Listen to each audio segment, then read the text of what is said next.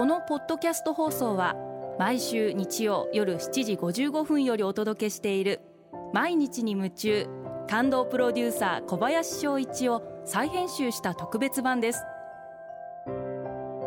放送で収まりきらなかったアルビオン社長小林翔一さんが大切にしている感動のポイントをどうぞお楽しみください。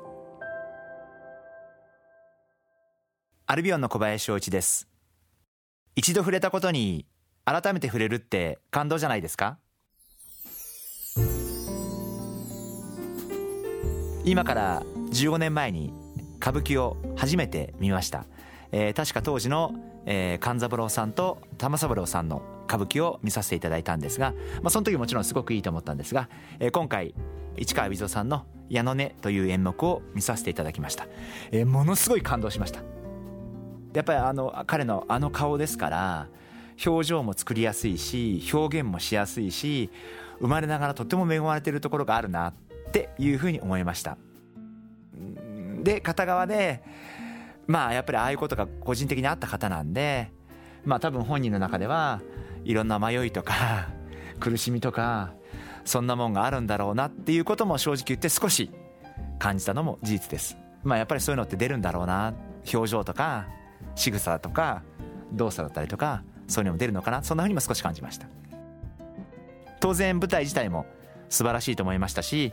あと演じる方々の表情だったり口上や語りのタイミングだったりあるいは動作のタイミング動作の一つ一つ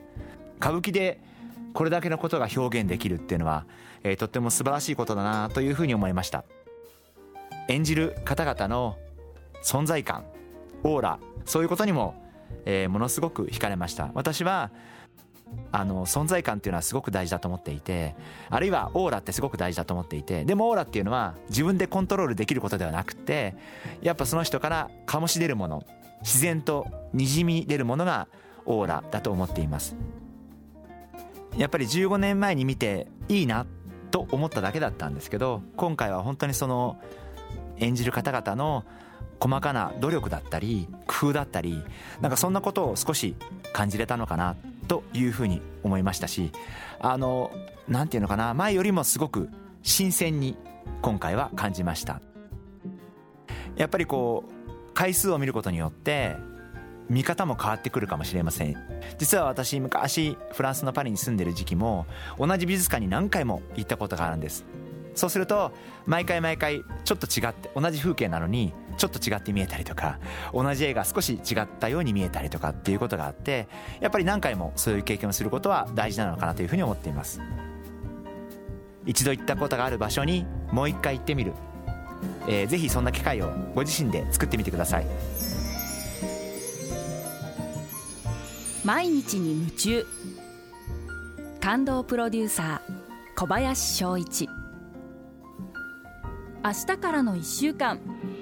感動することから始めてみませんか？それがあなたのスキルアップにつながるはずです。